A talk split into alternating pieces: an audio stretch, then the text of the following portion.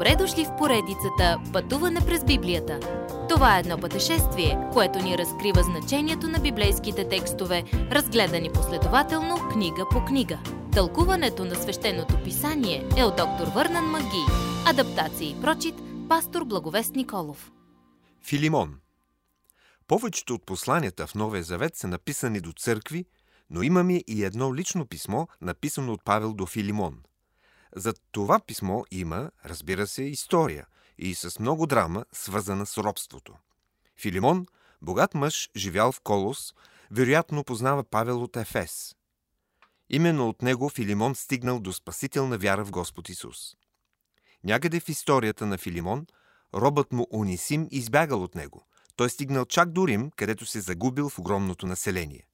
Представете си го как е вървял по римския път един ден и видял група хора, събрани около учител. Странното било обаче, че учителят бил окован. Унисим бил избягал от оковите си и си мислил, че е свободен, но докато слушал учителя, осъзнал, че е още в оковите си. Унисим помолил Павел да му разкаже още за благовестието и скоро се случило чудо в живота на Унисим и той станал наистина свободен той повярвал на Христос и станал ново създание. Тогава този нов човек изповядал грешните неща в живота си, които искал да поправи, включително статуса си като избягал роб. Той и Павел си разменили истории и, о, колко е малък светът!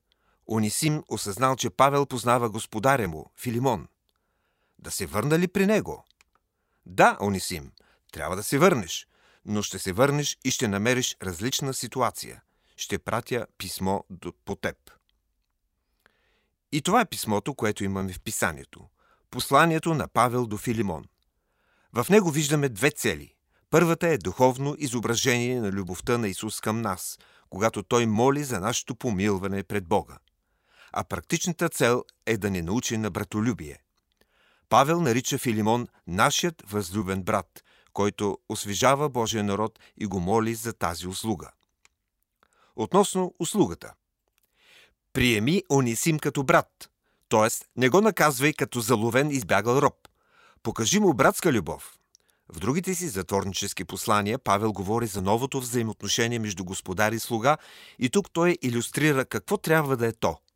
Тези мъже, принадлежащи на различни социални класи в Римската империя, мразещи се един друг и нараняващи се един друг, сега са братя в Христа и трябва да се държат като такива. Павел се застъпва за Унисим като за духовен син. Той признава, че Унисим би му бил полезен в Рим, защото затворниците се нуждаят от външни хора, които да ги снабдяват с основни житейски потребности. Ако искаш да ми го върнеш обратно, няма проблеми. Не знам дали Филимон не е пратил Унисим обратно, но можем да си го представим на следващата лодка за Рим с провизии за апостол Павел. Посланието е чудесен пример за това, което Исус прави за нас. Той ни измолва от Отец. Приеми този грешник така, както приемаш мене, татко. Имаме същото право да сме на небето като това на Христос, защото имаме Неговото право да сме там. Ако той или тя те е униправдал или те дължи нещо, служи го на моя сметка. Христос на кръста плати нашия дълг, създаден от греха ни, като предаде живота си. Татко, дръж се с него или с нея, както се държиш с мене. Това значи да сме в Христос, приети от възлюбения. Не знам как се е развила ситуацията при Унисим и Филимон. Вероятно, Филимон наистина е сторил дори повече от това, което Павел е поискал. Исус ни моли да направим нещо повече. Той е щедър Господ и ние трябва да сме щедри хора, дори когато сме униправдани. Защото тогава светлината свети най-ярко в този мрачен свят. Уважаеми слушатели, вие чухте една от програмите в поредицата Пътуване през Библията.